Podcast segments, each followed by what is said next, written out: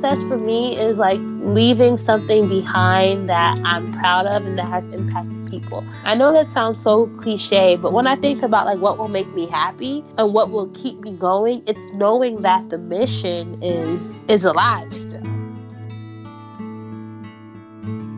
Welcome to Perennials, a podcast about growing up, getting wise, and trying to live a good life.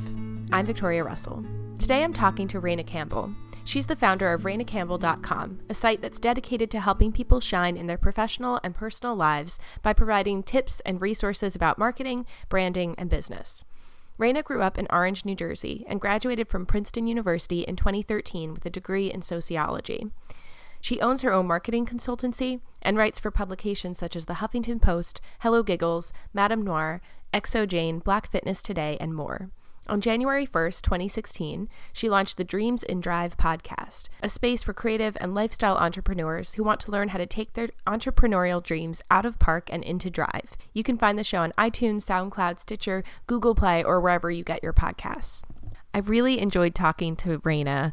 I felt like we related a lot when it came to just fears and worries that we have fear of failure and fear of success, worrying about not being enough, worrying about not figuring out what we should be doing and how to do it, how to bring our fullest selves to the world. And we talked about how we deal with social comparison and social media and fear of making decisions and how we've learned how we're learning um, to develop self-trust and and make decisions for ourselves and I also was really excited to get to ask Raina about a particular episode of Dreams in Drive that stuck with her and changed her because it's a great podcast. She has so she's been doing it for almost three years now. She has well over 150 episodes, so many interesting guests. She's a great interviewer. She's a really good storyteller.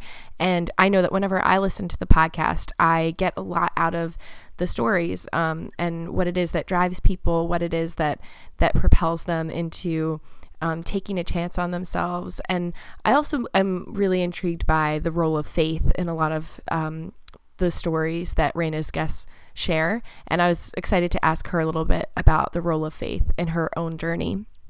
So I hope you enjoy this conversation and also head over to Dreams in Drive podcast and listen to Raina's podcast. It's awesome.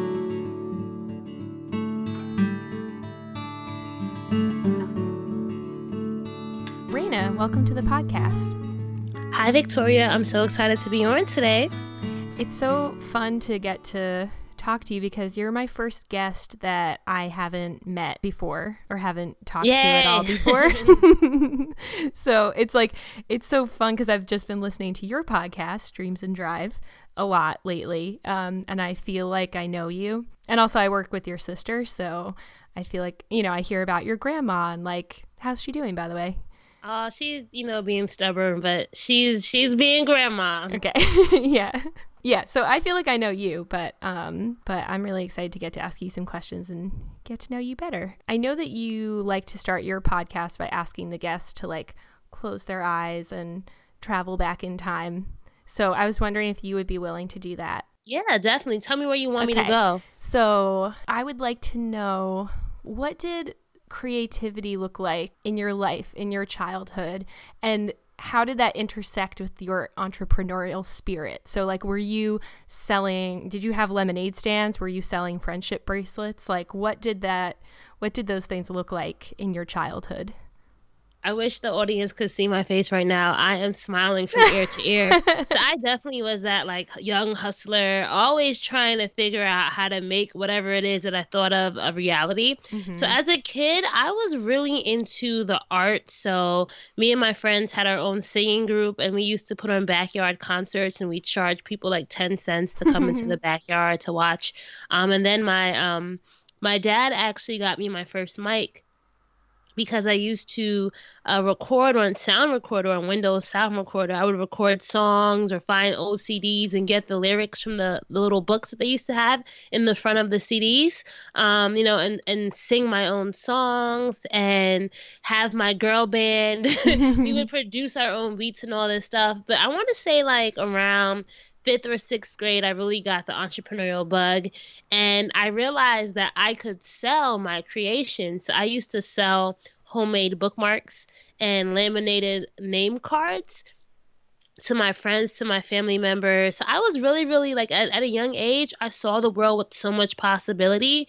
And I was just really, really obsessed with figuring out how to make money. Like I was always trying to sell somebody something. I remember one of the books that I got back in the day. It has to be like from the Scholastic Book Fair in fifth grade. Was American Girls. They had this series called Making Money. So it was a book all about how young girls could make money, and it taught you about order forms, receipts, and all this stuff. So I really, really was kind of advanced for for a fifth, sixth grade entrepreneur. I want to say. Yeah, that's it's so interesting. Um, and I know your parents both immigrated from Jamaica. Is that right? Yep. Um, do you feel like there that any of that entrepreneurial spirit came from? I, I know I've heard you say that they wanted you to be like a doctor or a lawyer or something like that. Was there any part of you that was like, you know, justifying your creativity, or do you think you were just kind of like, uh, you know, uh, trying to be a self-made woman in the world, and you knew, you know. Uh, my parents definitely like my dad had a million jobs, right? It's like he always was doing extra work outside of his normal nine to five. So I feel like they always instilled in us this whole idea if you want something, you have to work for it. Mm-hmm. So my parents did not spoil us. Like if mm-hmm. we wanted something, we'd have to save our money, we'd have to pull all our allowance. Like I I remember they made us decide if we wanted to get the upgraded Cartoon Network cable package or in um or in cable. But if we did, we would have to um, have a lower allowance. So they really taught us the value mm. of a mm. dollar early on. So I just like the idea of, you know what, if it's my money, no one can tell me what I could buy or what I can't buy. So they supported that. They were like, well, if it's your money, you can do whatever it is that you want. But as long as it's our money, you have to stay within our rules. So mm-hmm. from a very young age, I was like, listen, I'm getting my own money because I don't want to have to ask you guys to buy something for me and all of that. So I really feel like in our house, it was the culture to save, but also to have your own. And I definitely think coming from like, you know, they were immigrants, they just, they didn't want us to just waste our blessings, if that makes any sense. Mm-hmm. So they came to this country to build a life for us. So I know it would hurt their heart if they saw us just, you know, getting complacent. yeah, or just like not valuing what we had. Yeah. Yeah, that sounds like something that has really served you. Um mm-hmm. That's pretty incredible. And um so I'm I am also very curious as to when you were giving those backyard concerts, like what were your favorite songs to sing? Okay, so we had it's funny I still remember this song that we used to sing. We sang um Destiny's Child, no, no, no. That song, no, no, no, mm-hmm. no. Yeah, that was the song that we sang, and then we had our own songs. There were two songs that we we actually made up. One was called um, "House on the Hills," And then there was this song called When We're Dancing in the Moonlight. and I can still remember the tune and the melody of that.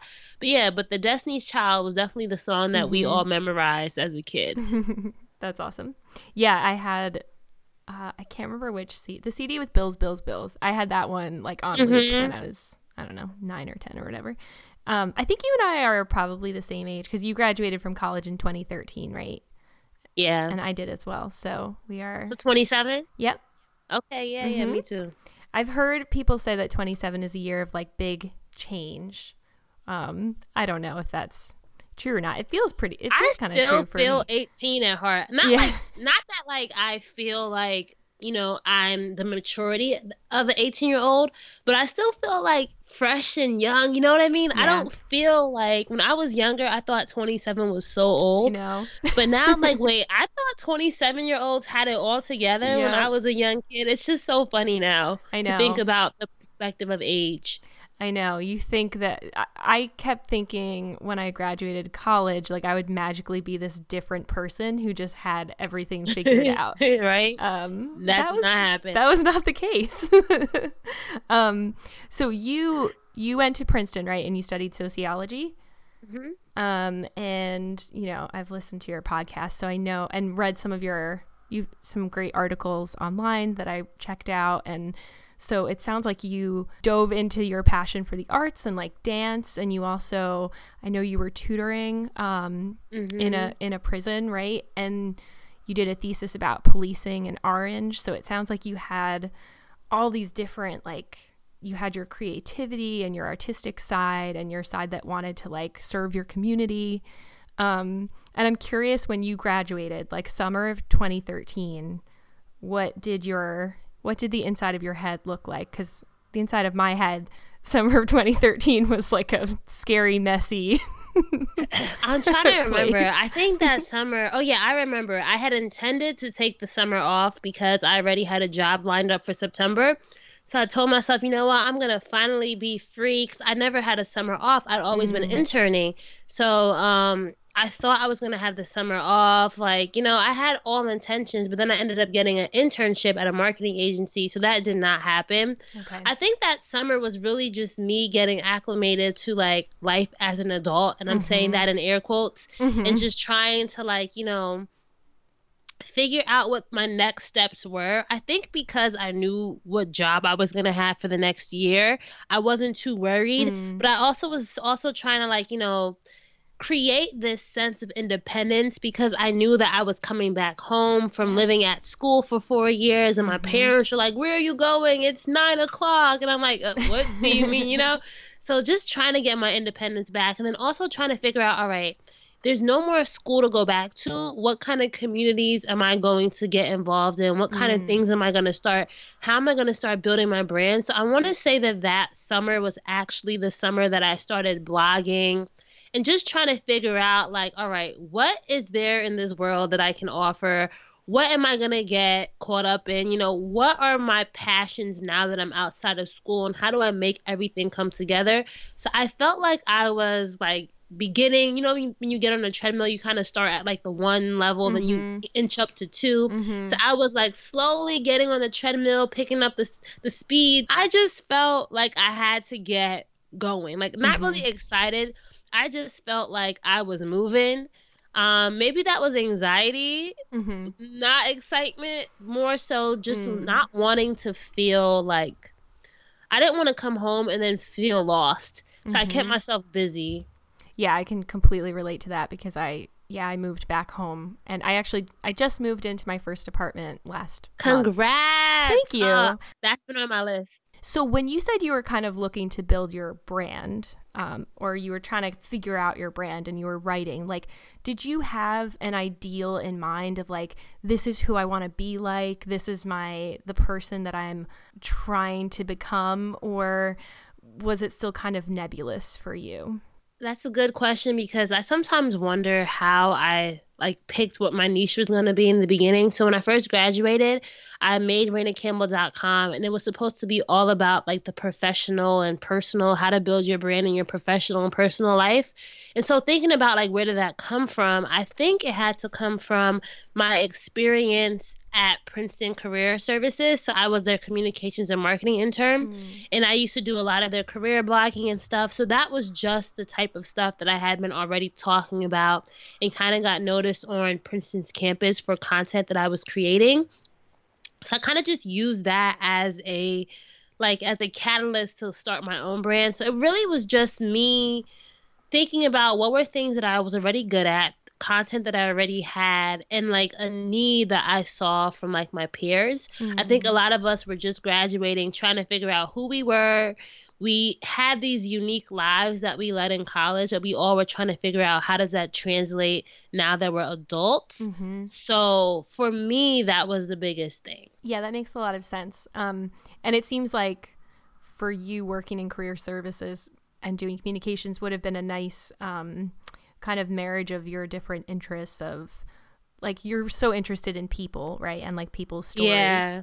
Um, yeah, it was so much fun. Like I credit Eva Kubu for giving me my first flip camera and telling me to go ask people questions. Like if mm. you search YouTube, like Princeton Career Services, Raina Campbell, you'll see all my old videos. It's so embarrassing now to look at them, but when I look at it, I'm like, wow, that's like the foundation for what I'm doing now with mm-hmm. Dreams in Drive. So I definitely credit that you know, working there for three years and interning in the office and being around all the phenomenal staff in the Career Services Center for teaching me so much, but also allowing me to develop like a voice that would blossom into something later on. Mm. Yeah, it's amazing to look back and even when you said uh, that as a kid you like to record, like I didn't even re- I didn't even really remember until I was starting this podcast like, oh yeah, my brother and I used to use a tape recorder when we were kids to pretend we were doing a radio show. like and I forgot about that kind of or I didn't even put two and two together that like, oh yeah, that's been in me for a long time, you know, like this interest and this desire to be doing this type of um to be doing something creative in this kind of medium. And it's just cool to look back and see like the seeds of those things as far back as childhood and then as you move on in college and things like that. Definitely. Um so a few years after college you started the dreams in drive podcast right? Could you mm-hmm. um could you talk about why you wanted to start the podcast and what your vision was for it at the time so um during college, I had interned at CBS, which, you know, CBS Corporation. And I kind of thought that after college, I would have this big media job and, you know, I'd be working at this media company. And that just did not happen. I ended up, I ended up doing a fellowship um, at the Vera Institute of Justice in New York City. But meanwhile, like I realized that I didn't necessarily have to work at a media company in order to start having these opportunities. So what I did, um, one of my mentors told me about you know, maybe I should start trying to become a freelance writer. So I pitched myself to different online magazines and I started writing for them. Doing it, it's ironically, um, I was assigned to a business editor at MadameNoire, and she was the one who like helped me do my first ever like Q and A with an entrepreneur, and um, I just fell in love with it. So I was doing all these interviews. I ended up um, my my year fellowship was over. I got another job in New Jersey, and I was still doing these interviews. I then started doing interviews with entrepreneurs in my blog, RainaCampbell.com, and I called it the Brand Maker Series doing all these really good interviews, but they were all written up. So, you know, I would have these like long conversations, transcribe the interviews, put them on my blog, try to promote them. And I felt like nobody was reading them because I mean, you have to like reading to mm-hmm. read like a 3,000 word interview. Mm-hmm. You know what I mm-hmm. mean? So mm-hmm. That's when like podcasts were coming out and I um, started listening to like Lewis Howes's podcast. Yeah, I think like Marie, yeah, Marie Forleo. She had like a YouTube page or something. So I'm like, you know what? I want to get into this whole podcasting thing. And I thought about like my inconsistency with my own blogging, and I just made this like promise to myself in August 2015. Like, you know, if I start something and I show up for myself every week, what would happen? And that's kind of how the idea for Dreams in Drive started was me just wanting to try a new platform for interviewing because I felt like people were shifting to audio experiences mm-hmm. and then also just trying to like to do it as an experiment to myself that all right if you actually are consistent Raina you'll grow the following you'll grow this audience you'll build a platform and you can share with people you know the stories of those that inspired you like this could really be something so that was really like the whole thinking behind why i started dreams in drive and why i kept going mm.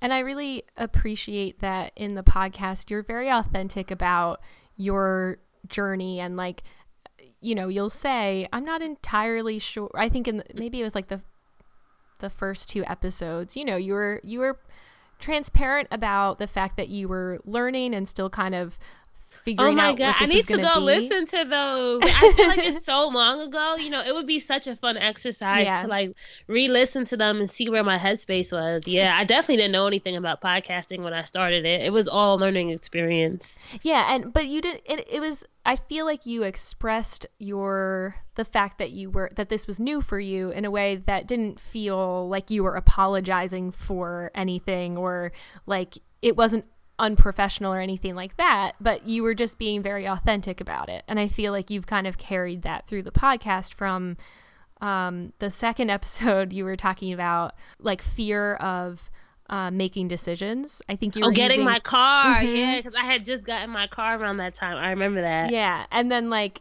you, so you were kind of talking about your fear of making the wrong decision and fear of failure, but then also fear of success which I thought was so interesting because I think that's something a lot of people can relate to, and maybe not, people might not always realize um, explicitly that they're actually afraid of succeeding. But I do think that's in there for a lot of people when they think about pursuing something creative that's important to them. They're like really afraid of failure on the one hand and also afraid of, oh, what if people do see it? And then I have to, you know, what if people do read my book or whatever and then I get criticism or what if people do order all of my bracelets on Etsy and I can't fulfill all of the orders cuz I don't have enough materials or whatever like we get so far ahead of ourselves um I was wondering if you could just reflect a little bit on that, on your relationship to like those two kind of hand in hand fears when you were starting the podcast.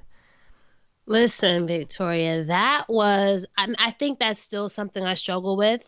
Um, like you said, I think fear of success is something that we all don't realize is very real. Like everyone talks about fear of failure, but there are a lot of people out there, including myself, who sometimes fear, like, what if things go right?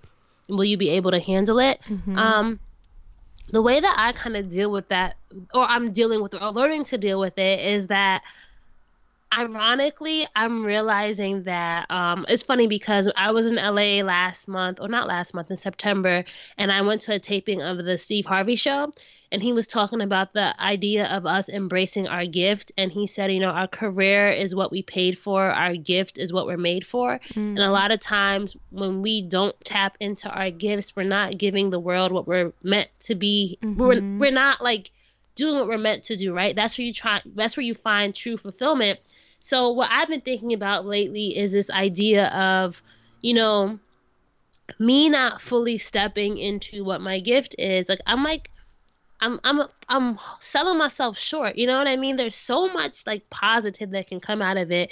And they say that like fear is anxiety for things that have haven't haven't even occurred yet.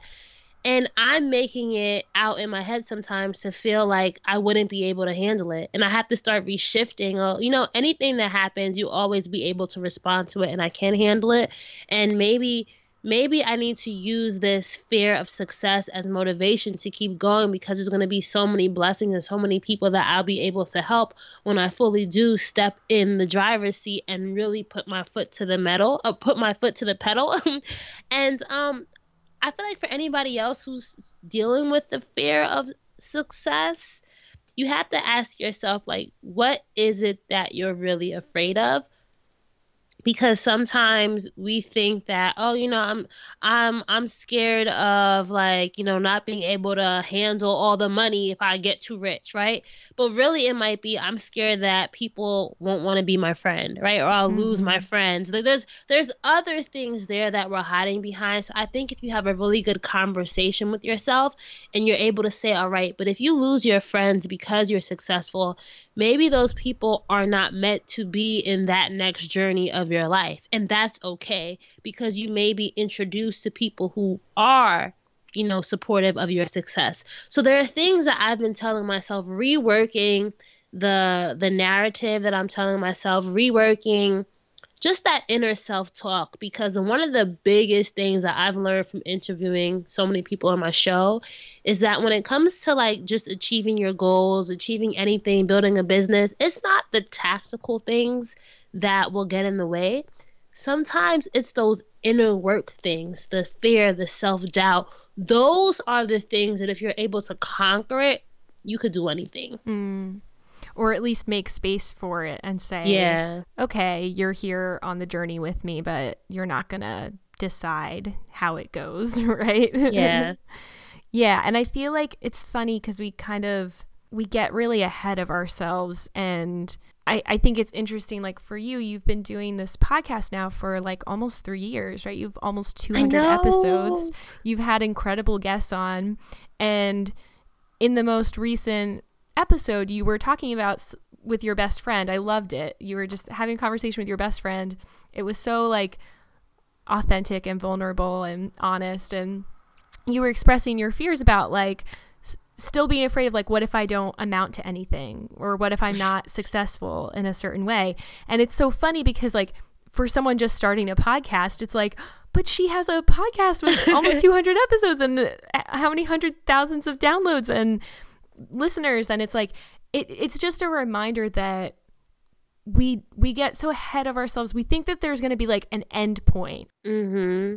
and that like something's going to happen and we're going to feel like we did it But the truth is that most of life is like somewhere in the middle. Like you just keep going. It's probably going to be a, a journey. It's probably going to be more about slow and steady, like you getting to your mic every single week to, you know, record or whatever. And you don't necessarily feel like you arrived and is that making sense? Like no it makes a lot of sense. I think one of my biggest my biggest things is i keep trying to write my book right? Like i keep trying to write the book before the story's over. And mm-hmm. it's like you mm-hmm. can't write the book. I can only write the book up until now right? Like i can tell you everything about my life up until now but i keep thinking about what will my book like what will my book look like in 10 years in 15 years I can't write that book yet, so why yeah. worry about it, yeah. right? So that's that's been my biggest biggest thing, and I got a lot of people who reach out to me after that episode, and they're like, you know, Raina, like don't be so hard on yourself, and I don't think it's like one of the biggest things is like I wasn't necessarily being hard on myself.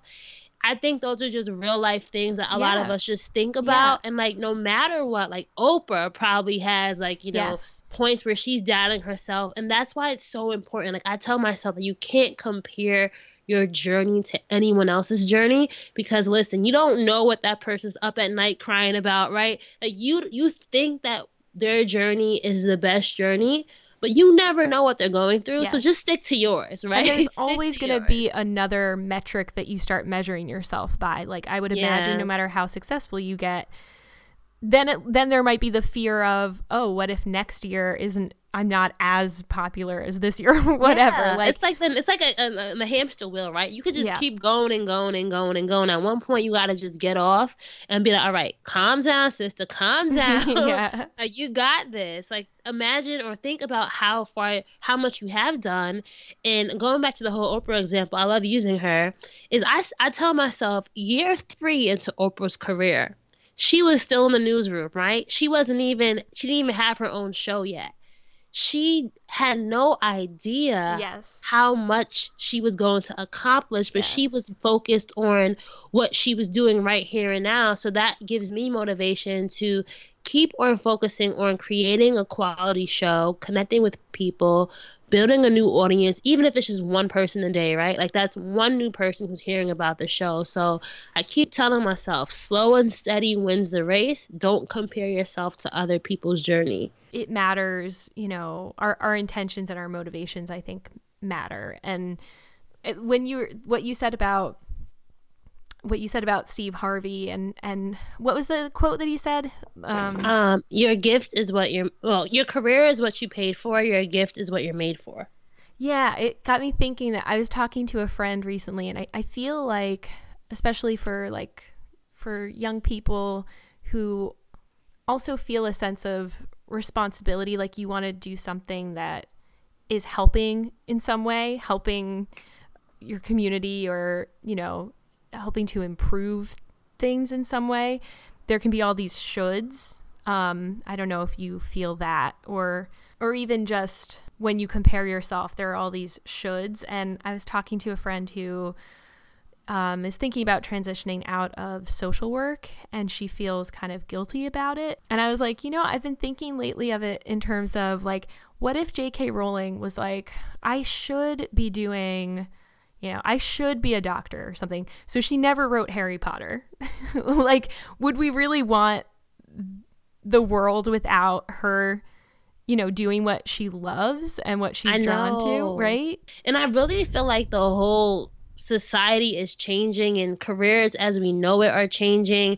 Um, one of my friends, I forgot the terminology that she used, but something she's been reading about how like in 20 by 2050 basically like all the careers as we know it will be like all computer driven anyway. Mm. So like there will be a shift of the type of careers that people actually pursue. It'll be the lifestyle related things. It right. will be more creative, more, you know, quote unquote fluffy because computers will be doing all the right. other stuff. So I feel like there's a whole shift within our culture that we just have to accept and like um like like I always tell myself the whole gift thing like I think we're each we're we're made here to do so. I think we're put here and we each have a unique gift and there are people who will be excellent doctors. There are people right, who will be excellent right. engineers. And if that's not what you feel called to do, then you have to listen to your voice because you're going to be like miserable. Yeah. You will be miserable and then that will lead to other health issues and other health problems and so I feel like in the long run it just makes sense to just stay true to to like what what your spirit is telling you. Yeah, exactly. Cuz like you said, we're trying to see 15 years ahead, but Oprah didn't know she was going to become the Oprah yeah. that she became. J.K. Who would Rowling even know talk that, shows know. would be that? You know, who yeah. knew that? Like when J.K. Rowling wrote Harry Potter, you know, the whole like multi, you know, like the movie theater industry wasn't even that big yet. She just wrote a book, right? right? She wrote that she loved, right? She just loved to write it for, and I think, I think the other thing is like, and it doesn't have to be about becoming a huge icon, you know, but we don't know how even in our own, even if we you know, uh, even in our own quiet ways, how following what we love can just lead to a life that we love and that touches other mm-hmm. lives, even if it's in small, quiet ways that um, we just don't know. We can't see 15 years down the road, and we don't know how, you know, if your passion, if you want to be a teacher, but you've always been told you should be a, a lawyer or whatever. But if you do follow that, that call to if you have a gift for working with students and you do follow it, then you have no idea how many lives you're going to touch, right? And you have no idea how you're going to feel 15 years later down the line looking back. Um, you might just feel like now you can see how important that was, right? Yeah, you might be the teacher that will inspire someone to become a doctor, yeah, right? Like you, ne- yeah. you never know. Yeah. You never know. Like I feel like there's, you know, you're a unique piece mm-hmm. in the puzzle. Yeah, mm-hmm. that's that's the that's the phrase I'm trying to say.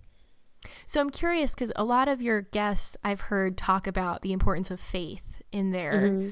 work. Um, I'm curious what role faith plays in your life and your work, however you define. Like I, I mean that word very broadly, um, whatever that means to you. That's a good question. So, like I mentioned on the episode, I grew up as a Jehovah Witness, so you know, a Christian household. Um, and I always, although like my mom took us to Kingdom Hall every week, like I wouldn't necessarily say that I was like I'm not a practicing Jehovah Witness now, but I definitely learned just how important it is to be spiritual, right? And how to, the importance of for me having a belief in a higher being or having this uh, belief in I guess for me, like you know what, actually, to be honest, I feel like it's something that I'm still I'm still trying to figure out how I define it now. Mm-hmm. I I feel like I'm a spiritual person, but I don't necessarily like I don't necessarily think that my religion has to be the only religion. I mm-hmm. feel like it's it's been something that I've questioned a lot. Like who am I to say that, you know, my God is the only God but your God is wrong, mm-hmm. right? So I'm I'm on this path to discovering what spirituality means to me, and I really do get encouraged by a lot of my guests who talk about God, who talk about how important He is in their life, and just how strong their faith is. Um, I think that for me, having this connection to myself and knowing that I'm put here for a reason is really, really ties into how I define faith because you have to feel like there's something bigger than you you know what I mean? Like you're yep. you're not existing here alone. And so that's really how I would describe it. Knowing that there's a reason why I'm here really guides my spirituality and being in tune with that. How I'm practicing my faith, I'm still I'm still figuring it out. Um but I, I do get encouraged by listening to people share their personal stories and I like hope that my own relation to it will evolve as time goes on. Yeah. Yeah. I've been really, um, I wasn't necessarily expecting to hear so much about faith when I started listening to your podcast. Um, but it was really interesting to see oh, yeah, so many of these creative people who chose to have faith in themselves have faith in something bigger. How you know, sometimes I, you need to right because yeah. what else will keep you going yes. it's like it's like needing like when you when you when you say you have blind faith you actually need to believe in something mm-hmm. because if you don't believe in something, if you don't have this strong belief that things will turn out all right because someone or something, some power is guiding you, like you have to be a really strong person. So I see how it really helps people. Um, and maybe it drives me and I just don't yet know how to articulate it. Yeah. Um, but I'm really big into manifesting as well. Something that I really think that you have to make clear what your goals are and you have to have that inner belief and whatever drives that inner belief. You know, whether it's God, whether it's whatever it is, the ancestor, whatever you believe, that is a core part of your faith, right? It's mm-hmm. like that belief in yourself, I feel like has to drive everything. Mm-hmm. So, you said about the podcast, I wanted to create a destination for other creatives like me who want to hear how others in their industry were able to fight doubt and execute. And I feel like I know for myself, like I wanted to start this podcast about growing up and getting wise and trying to live a good life because those are things that I really wrestle with. Like, mm-hmm. and I'm curious about what role does doubt play in your own life? Oh my gosh, it's funny because I was just having a conversation with one of my friends today about how like, you know, she said to me kind of what you said earlier about girl, you've accomplished so much, like why, you know, don't be so hard on yourself. But I'm like, I know, but I just wonder, like I wonder if like mm-hmm. as a mm-hmm. kid, I was always the biggest storyteller. And sometimes being a storyteller can be to your detriment because you can create the craziest stories about what's to come, right? So for me, I sometimes suffer from creating all these different scenarios about like what people will say yeah. mm-hmm. or like what will happen if I do this or what happen if I do that. So it's it's been this theme and I think that's why I like talking to other people because from stories you can you can gain insight.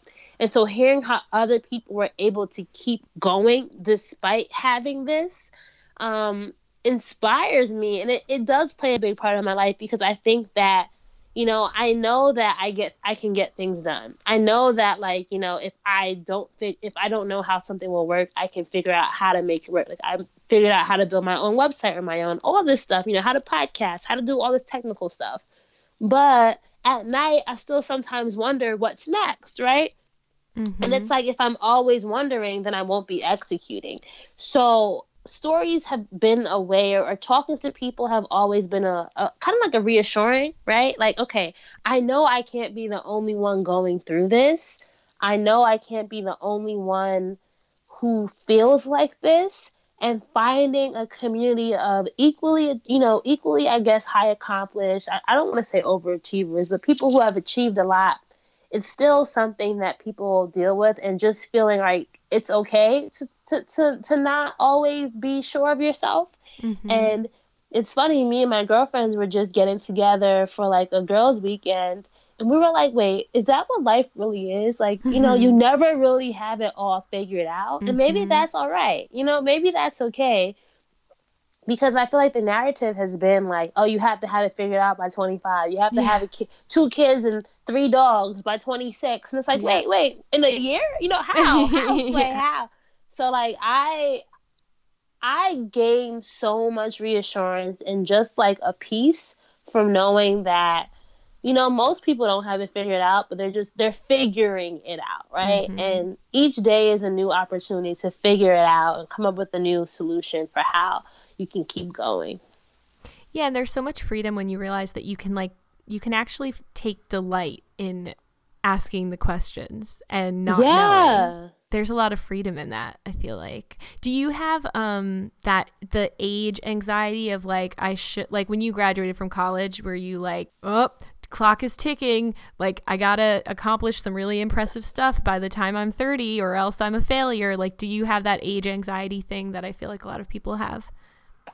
Uh, I feel like when I first graduated, it wasn't so apparent, right? I feel like I was more with like go with the flow, and I was like forcefully or purposefully not thinking about it. But now that I'm 27 and a half, I'm like, oh, wait, like I'm about to be 30 and I still live at home. Like, oh, wait, oh, wait, like I'm not married. Oh, wait, oh, wait, my biological clock is like ticking. Like, mm-hmm. you know, I feel like now that I'm past 25 is when I feel like there should be like well, I've been feeling the pressure. Mm-hmm. You know, my mm-hmm. parents are always like, "What are you doing? You're going back to business school? Are you doing this?" And I, I just want to scream sometime because I feel like, you know, my parents are 27. They were married already.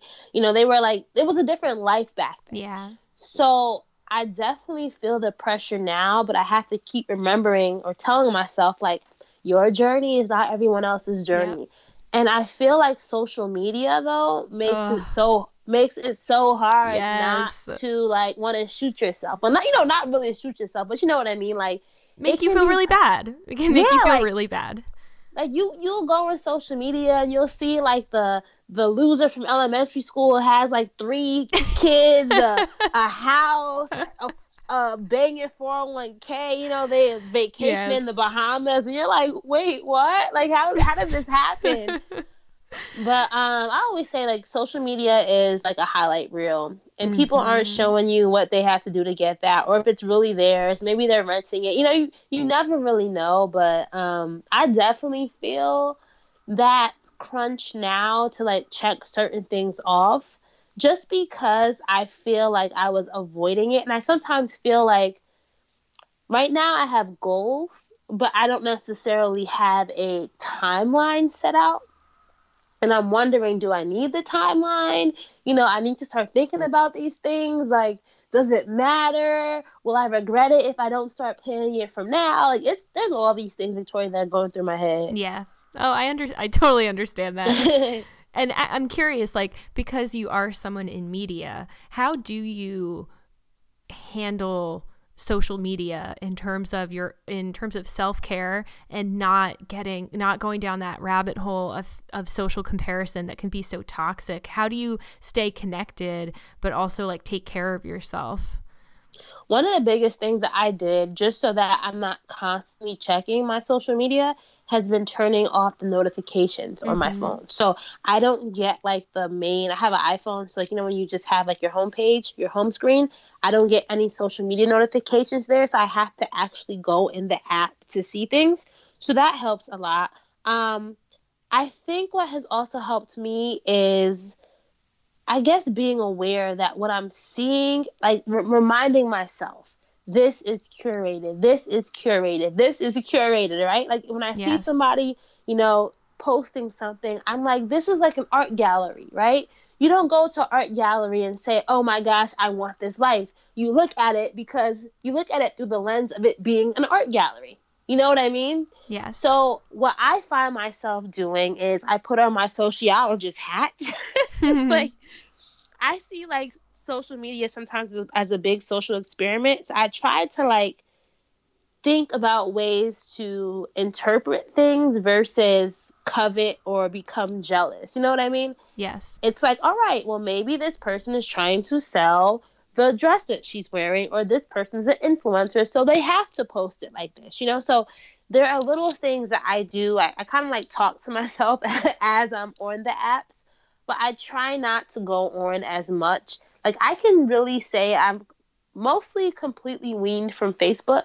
I check it, you know, intermittently when I need to. So my notifications will rack up in the app. But Instagram though, yeah. although I don't have notifications, I still kind of am a scrollaholic. Instagram is like the tic tacs of social media. Like you just keep going. you just keep going. There's this girl that I interviewed on the show, Alex Wolf, and she has this book called Resonate, where she talks about like our addiction to social media and how mm. we really mm. can build audience. And her whole idea, um, one thing that stuck out to me from that conversation was she was talking about how like virtual reality is becoming our new reality and reality we're paying to get breaks from virtual reality. Yeah. You know what I mean? Yeah. And it's it's crazy.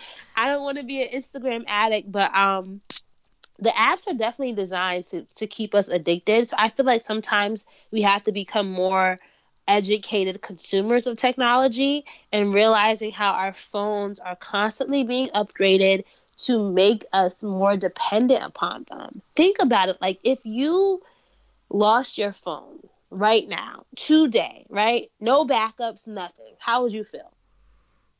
It, it, what, even when I just am in bed and like I'm scrolling and my phone dies, like it runs out of battery, like, ah! I have a ah! moment of panic, like which I it's horrifying, you know, like. Yeah, remember back in the day when like you know we weren't we didn't even have access to the internet 24 7 yeah like you know phones were just meant for phones like i think it's so interesting to think about how back in the day you know, I remember I had a Virgin Mobile seventh grade Virgin Mobile text phone. I think I had like only a hundred text messages a month. I could send a hundred text messages in like three minutes now. You yeah. know what I mean? Yeah. It's like our whole relationship. Um, like phone plans used to be different, like three minutes after nine p.m. and now it's like three minutes all the time. Mm-hmm.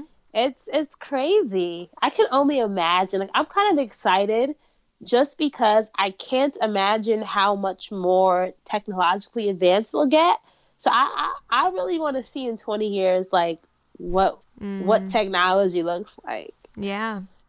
Or even to see what might be some of the reactions against it, you know? Yeah. Or what might there might younger generations start start rejecting it, you know? Like that's always interesting to think about too. I mean, not obviously not rejecting it entirely, but might there be some backlash? I don't know.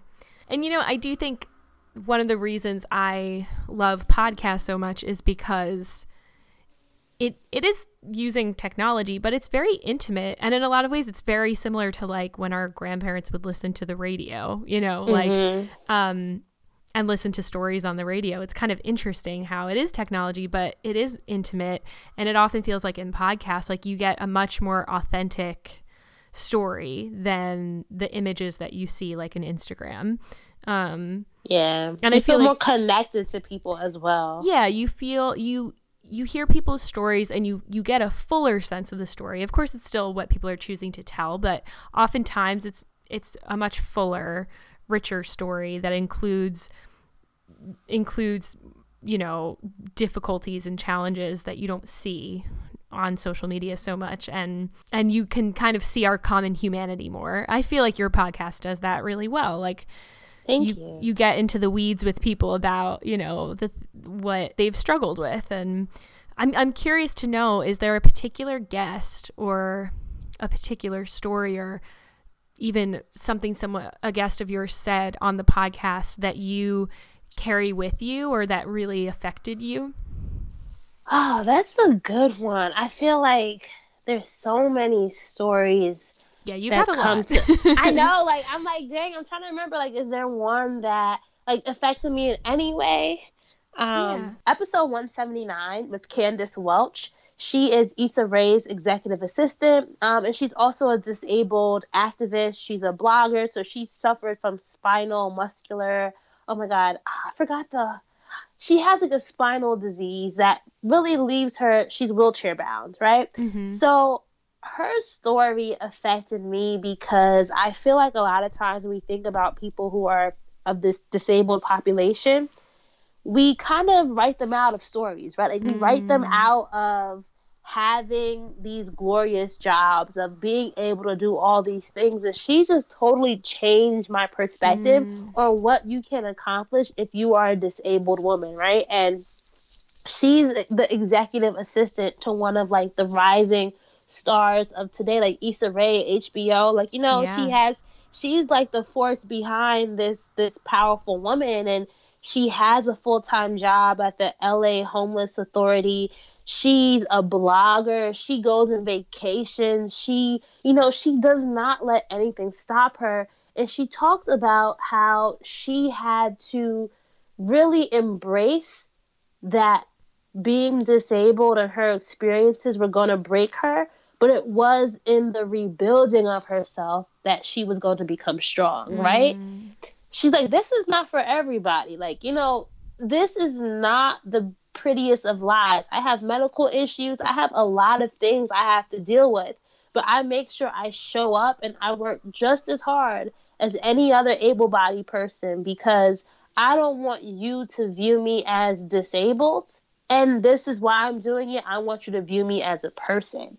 And, you know, I grew up with a mother who was disabled. So she was disabled later on in life from a car accident. I grew up in this household, you know, with a disabled mom, and I kind of grew up ashamed, like my mom, like walking slower, slower than other people's moms, mm. and because I had never known life as any different, I didn't have anything to compare it to. But listening to Candace's story, just about how much she was able to accomplish, and realizing how much my mom was able to accomplish for my sister and I, you know, taking us to school every day, like all these things she sacrificed for us, it just made me have this new respect for her and just mm. made me realize like these are the type of stories that we need to start, you know, spreading more of. Yeah. That people how you become a dream driver or how you like make your dreams a reality, whatever it is, how you grow up, how you evolve in life, it's not always going to look like someone else's journey. But you have to respect the difference in that person's story because there's so much to learn.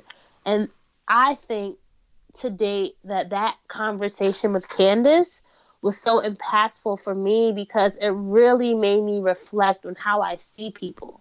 Mm.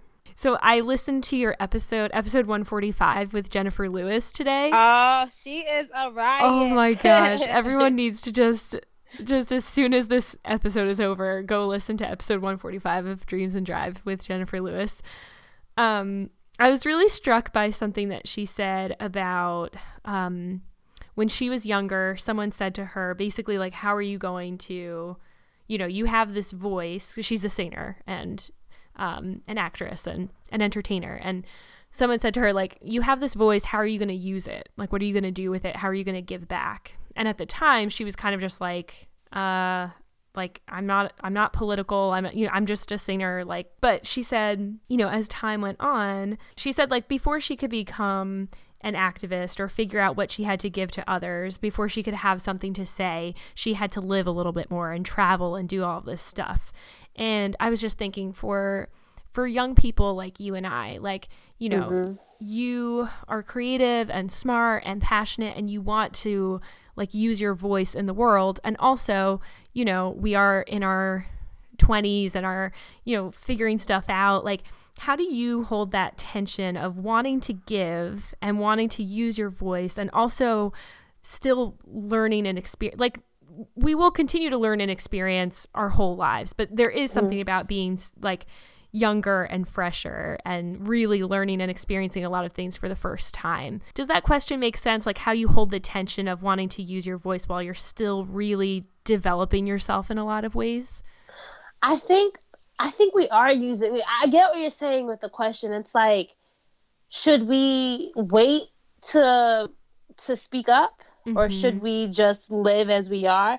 I think for me, what I found, and I, I'm going to go back to this whole storytelling theme, but I really feel like just being honest with where you are right now in the journey. So, Jennifer, she was able to say that because she's looking back at her life, but I'm mm-hmm. pretty sure she didn't even realize that when she was our age, she was speaking up. You know what yeah. I mean? Mm-hmm. She wasn't necessarily political with it, but she may have just been speaking up for her fellow actors on Broadway or you know speaking up mm-hmm. while she was like you know singing a song or through her music she was speaking and she was speaking to a certain audience mm-hmm. so I think for us sometimes our audiences will change but speak to the audience that it's captivated by you right now because you're going to have an impact so mm-hmm. if your mm-hmm. audience right now this is going to be so silly but if your audience right now is is your two little kitty cats, right?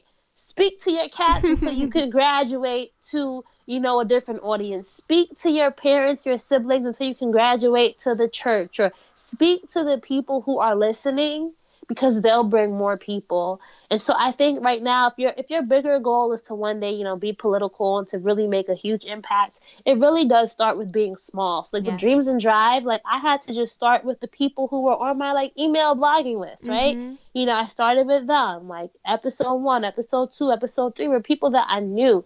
And then you you grow and the message grows and your audience grows. It's like building a strong foundation. I think like it might be hard to for Jennifer if she started to to if she started out trying to be political.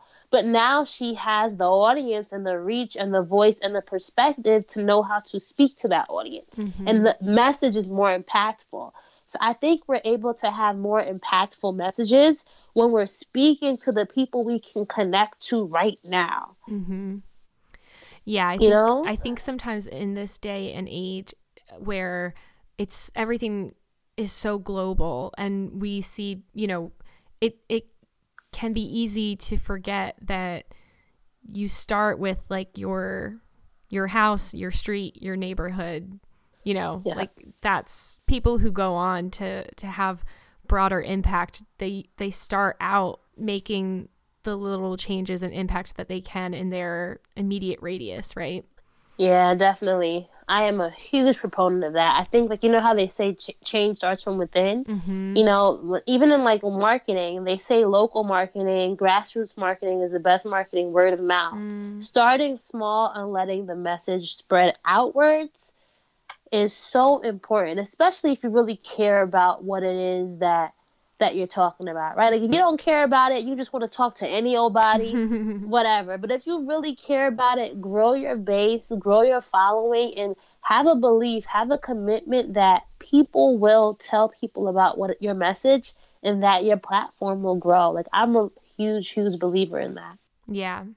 And I connected to what she was saying about what Jennifer Lewis was saying about she wasn't talking just to talk. She she started using her voice in a certain way when she when she genuinely had something to say, right? Yeah, like she wasn't just like out here trying to be political. Yeah. When she didn't like, I think that's a huge thing too, especially with social media. Like, yes, I love that Jennifer talked about. She spoke up when she knew it, when she when she had something to say about what it was that she was she was speaking about. So yeah. Yeah, and it seems like like for you with your podcast, like you didn't start a podcast for the sake of it. You weren't like, "Oh, I'm seeing all these podcasts. I should do yeah. a podcast." You were already doing these interviews that you loved. Like you had this passion for for talking to entrepreneurs and business owners and learning from them and sharing that learning with other people. And then you realized, oh, and this medium seems really good for it right now. So it's like, yeah, it was genuine. It wasn't, you're not doing this stuff for the sake of it, right? Yeah, and I feel like that's also what's going to help sustain you because listen, you can do it for the sake of it for those first five episodes, but yeah. as you know, Victoria, podcasting is not easy. Yes. I mean, it's it's it's easy to talk into a microphone, but everything that goes into it, the editing, the yeah. producing, the scheduling, the promoting, all that stuff. Like it's hard, and that's why there's a lot of there's a lot of podcasts on iTunes, but there aren't a lot of active active mm-hmm. podcasts. So to keep going yeah. is a testament to how much it truly means to you. Yeah. Totally. and this is a big question, so I'm like leaping okay, into a okay, question. But okay. how would you define success now at this point in your life? What does Ooh. success mean to you? Ooh, I, my the first thing that came to my head was stop doubting myself. like maybe success will be when I'm just doing things and not doubting myself, but I feel like, you know, doubting yourself will be part of life.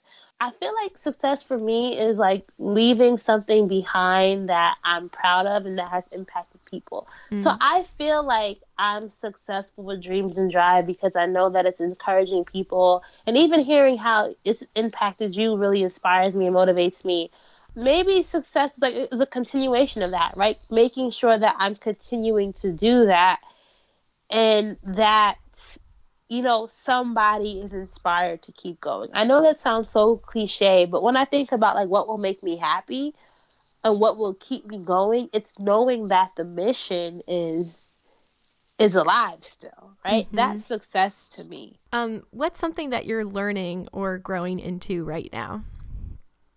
Uh, the biggest thing I think is this whole monetization and the business building aspect. So, mm. you know, I mm. quit my job. Um, I'm doing this full time for the foreseeable future. I don't know if that will change, but I realize I'm not as comfortable with accepting or getting money as I thought I was, mm. right? So mm. it's like, you know how some entrepreneurs money motivates them, they yes. love motivate and for me like money isn't my motivator so i keep trying to figure out ways that i can monetize the the show beyond sponsorships that's pretty okay for me but like you know building an ebook or doing an e-course and i keep talking myself out of it and i'm just like mm. why am i doing this like am i not comfortable with taking money from my audience for like certain mm. skill sets that I'm teaching them. So I think that's definitely something that I'm being I, I'm trying to get more comfortable with.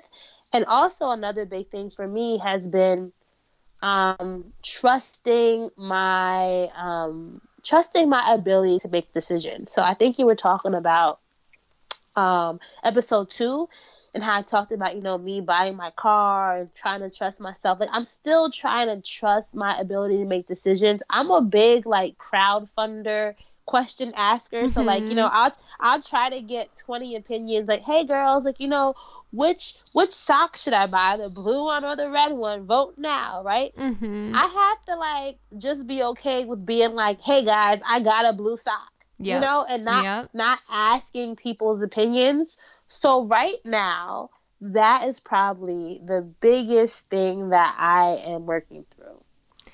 Yeah, I think that's something that a lot of people can relate to. I can definitely relate to that. And it's, mm-hmm. it's uh, someone said to me once when I, I was trying to decide between two job offers and I was like really struggling. And someone said to me, make a decision and then make it right, or make a decision and then make it the right one.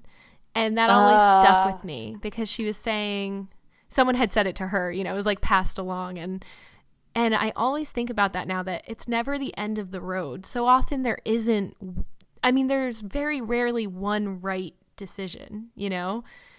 It's it, it can go so many ways and you can always turn it around and find meaning and learning and opportunity and growth in whatever you chose, you know? So Agreed. I try to think about that because yeah, I, I, I can I can definitely relate to that and it's something my um episode one of this of the Perennials podcast was with my aunt, um, Cheryl Paul. She's a, a psychotherapist, and um, we talked about anxiety, and she she uh, talks a lot about self trust and building self trust, and um, and it's something that I want to do an episode with her specifically just about trust because um, and self trust because I just think that's a it's like the it ha- it's the bedrock for everything else, you know?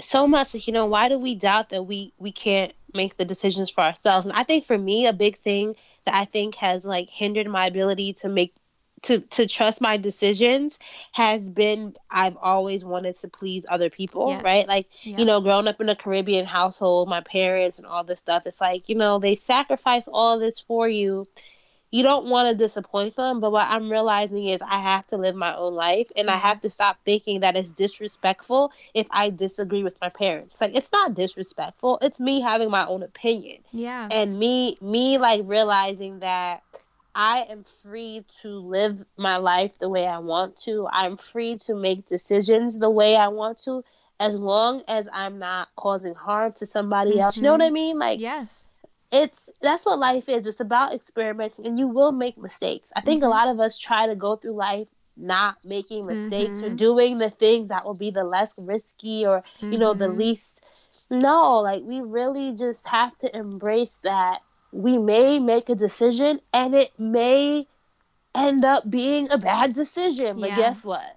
Life goes on, yeah. and you will too. yeah, and I I think I think girls are are really raised and conditioned to be pleasing, you know? And for me, a big part of growing up is recognizing that being pleasing to other people is just not what we're here for, you know? like yeah. it's not even always the kindest thing to other people. It doesn't build your integrity. It doesn't actually build true kindness and love because if you end up bitter and resentful, then what's the point, you know? And yeah. so I feel like part of really growing up into adulthood for me is is recognizing you know when I'm just trying to be pleasing and then recognizing what effect that has on my spirit and then how I actually treat myself and other people because of that, you know, and reminding yeah. myself that the ultimate kindest thing is is not just to try to please no matter what, you know. Mm-hmm. So so I can definitely relate to that as well. I feel like I feel like a kindred spirit in you. Like when as I've been listening to Me the podcast, I really, I'm like, I really enjoyed this this conversation with you. I really, really, really, really, yeah. really did. So well, thank you so much. This has just been awesome. Um, And where can people find you and your work? So if you want to check out the Dreams in Drive podcast, you can, you know, find us anywhere you listen to Perennials podcast. We're on Apple Podcast, SoundCloud, Spotify, um, anywhere searches from the internet, dreamsindrive.com, and our social media. You can find us at Dreams in Drive. And if you want to follow me personally, my Instagram handle is Rain, R A I N, Shine, S H I N E, Love, L U V. Uh, this is a podcast about growing up, and my social media handle did not. It's the same social media handle I had since high school, but you know what? It's all right. no, that is totally fine. We're still youthful. We're still young, you know? Right.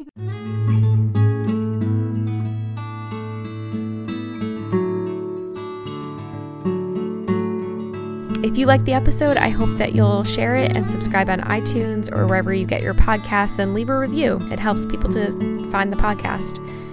Thank you, thank you, thank you so much for listening. I hope you'll join me next time.